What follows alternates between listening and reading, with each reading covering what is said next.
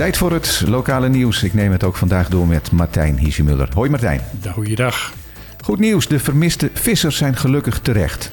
Ja, je bleek gelijk te hebben gisteren. We hebben het gisteren al gemeld dat ze vermist waren. En jij zei van, uh, van het zal waarschijnlijk wel een kapotte motor zijn. Ja, dat bleek zo te zijn. Ja. Ze hebben geluk gehad, want vlak voordat ze de territoriale wateren van Venezuela invoeren, heeft de kustwacht ze opgepikt. Ja, had dat gevolgen gehad als ze daar dan uh, binnen waren gevaren? Dan, had, dan hadden ze door de marine van de Venezuela opgepakt kunnen worden. En dan was het uitleveren geworden en was het hele gedoe geworden. Oké, okay. En nu konden ze gewoon lekker meteen naar huis? Ja. Nou, blij. Familie zal ongetwijfeld Uh, gerust uh, adem hebben kunnen halen. Ja, de twee hier ook, want die hebben dus een, nou, een dat, dag lang in de zon gezeten. Ja, ja. Benauwde ogenblikjes. Hopelijk hadden ze wat water aan boord. Dat is een goede tip. Ja. Het water meenemen is ook een gevallen. De T C B heeft eerder deze week bekendgemaakt dat de bevolking van Bonaire meer moet gaan profiteren van de ontwikkeling van het toerisme op het eiland. Ja, ze zijn uh, met een marketing- en actieplan voor tweeduizend tweeëntwintig gekomen. Afgelopen maandag hebben ze dat gepresenteerd. Vier hoofddoelen hebben ze neergezet. Een sterke betrokkenheid van de gemeenschap bij het toerisme. Herdefiniëring van Bonaire als uniek premiumbestemming. Dus low volume, high impact. En het aantrekken van de juiste type toerist daarmee. En het verbeteren van de ervaring van de toeristen. Dus het moet uh, chiquer, uh, mooier en minder. Ja, zijn, zijn die punten dan ook uh, verder uitgewerkt of nader toegelicht? Of is het uh, gebleven bij uh, een opsomming van die vier punten? Um, ze, ze gaan niet heel erg in detail wat, wat, hoe ze dat gaan doen. Want bijvoorbeeld, stel ik me dan voor, zou dat gevolgen kunnen hebben voor het uh, cruise toerisme? Nou ja, met mijn uh, domme hoofd uh, zeg ik van ja, want dat is niet uh, low volume. Nee.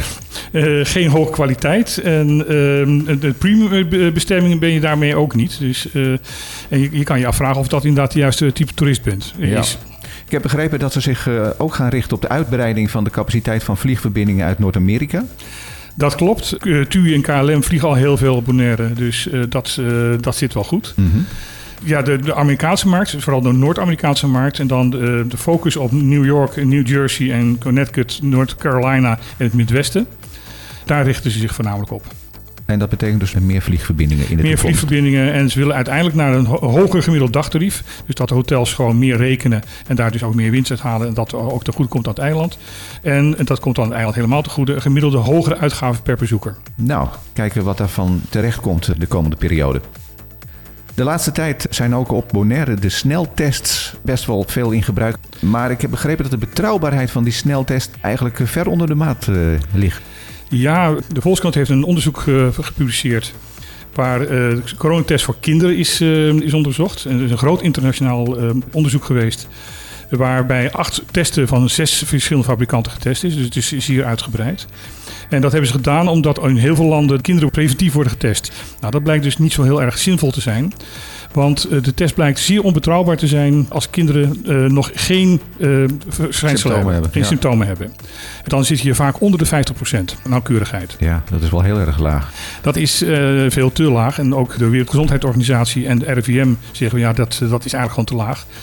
Wat is dit voor belangrijk voor, uh, voor ons? Nou ja, omdat eigenlijk de testen hetzelfde werken voor volwassenen. Dus het geldt ook voor volwassenen.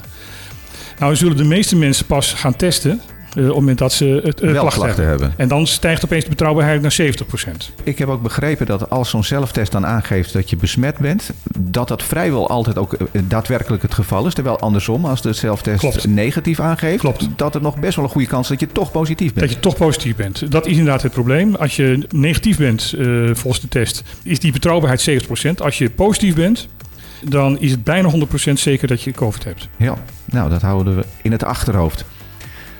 De eerste fase van het Sabelpalmpark op Bonaire is geopend. En dat is niet de wijk Sabelpalm, maar het is echt een natuurpark. Het is een natuurpark. Het gaat namelijk over de sabelpalm hier op Bonaire. We hebben namelijk hier op Bonaire een unieke soort uh, sabelpalm. Die alleen op Bonaire en enigszins dus hetzelfde op Curaçao. Dat is een klein verschil, maar dat, uh, dat is wel dezelfde familie. Ja, op Curaçao zijn er geloof ik een stuk meer dan op Bonaire. Hè? Ja, dat klopt. In Curaçao worden ze nou beschermd. Uh, daar staan ze in Christoffelpark. En dat is al geruime tijd het geval natuurlijk. En dat is al sinds uh, negentien negenenzeventig. Kijk. In tweeduizend achttien is daar een uh, onderzoek over gedaan.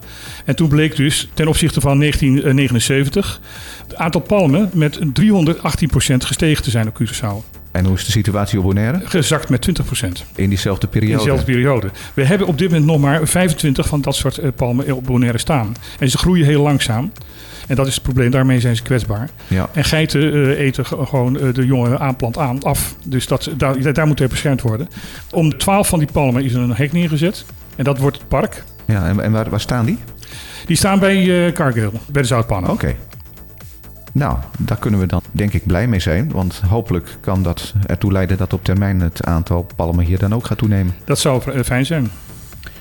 Gisteren was de regeringsverklaring een hot item in Nederland. Alle media hebben daar aandacht aan besteed. Ik heb daar zelf een klein stukje naar gekeken. Ik heb niks gehoord over de eilanden. Jij hebt volgens mij toch twee dingetjes gevonden. Ja, dat is voor het eerst in de, de regeringsverklaring van Rutte zelf. Het is de eerste keer dat hij de Cariben noemt.